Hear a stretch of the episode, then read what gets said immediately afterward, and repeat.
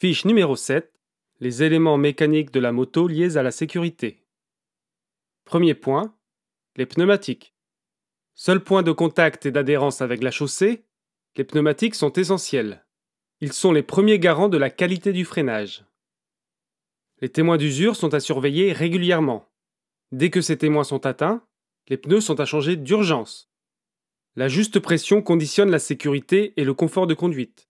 Chaque constructeur et manufacturier édite un tableau de pression et établit ses recommandations, avec des niveaux de pression souvent différenciés pour les pneus avant et arrière auxquels il faut se référer. Le surgonflage accélère l'usure du pneumatique et défavorise la tenue de route sur chaussée détrempée. Un sous-gonflage important déstabilise la moto, quelle que soit la vitesse de circulation, et entraîne des risques de dérapage plus importants. Deuxième point, les freins. Les freins constituent la première des assurances sur la route, et leur parfait état de fonctionnement est fondamental pour la sécurité. En cas de danger, la première réaction est de solliciter les freins. Ils sont le système de défense privilégié pour tous les usagers de la route. Un système ABS permet en cas de freinage d'urgence de conserver la maîtrise de la trajectoire et la stabilité de sa machine sans raccourcir la distance d'arrêt, mais en l'optimisant. L'état des disques, du liquide de frein et l'usure des plaquettes sont à vérifier très régulièrement. Dès que nécessaire, il convient de faire changer les plaquettes de frein, d'autant plus important qu'il en va de l'usure prématurée du disque de frein. Troisième point, les feux. Pour rendre visibles les motocyclistes des autres catégories d'usagers, l'allumage des feux de croisement est obligatoire, de jour comme de nuit. Les feux doivent être homologués.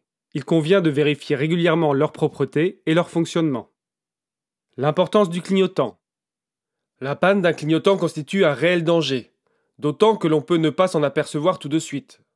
La vérification de leur bon fonctionnement est donc à inclure dans son check-up quotidien. Quatrième point, les niveaux. Les liquides, freins, huile et refroidissement constituent des facteurs centraux de la bonne santé de la moto. Pour ces vérifications, il faut utiliser la notice du constructeur afin de ne rien oublier et de respecter les directives qu'elle contient.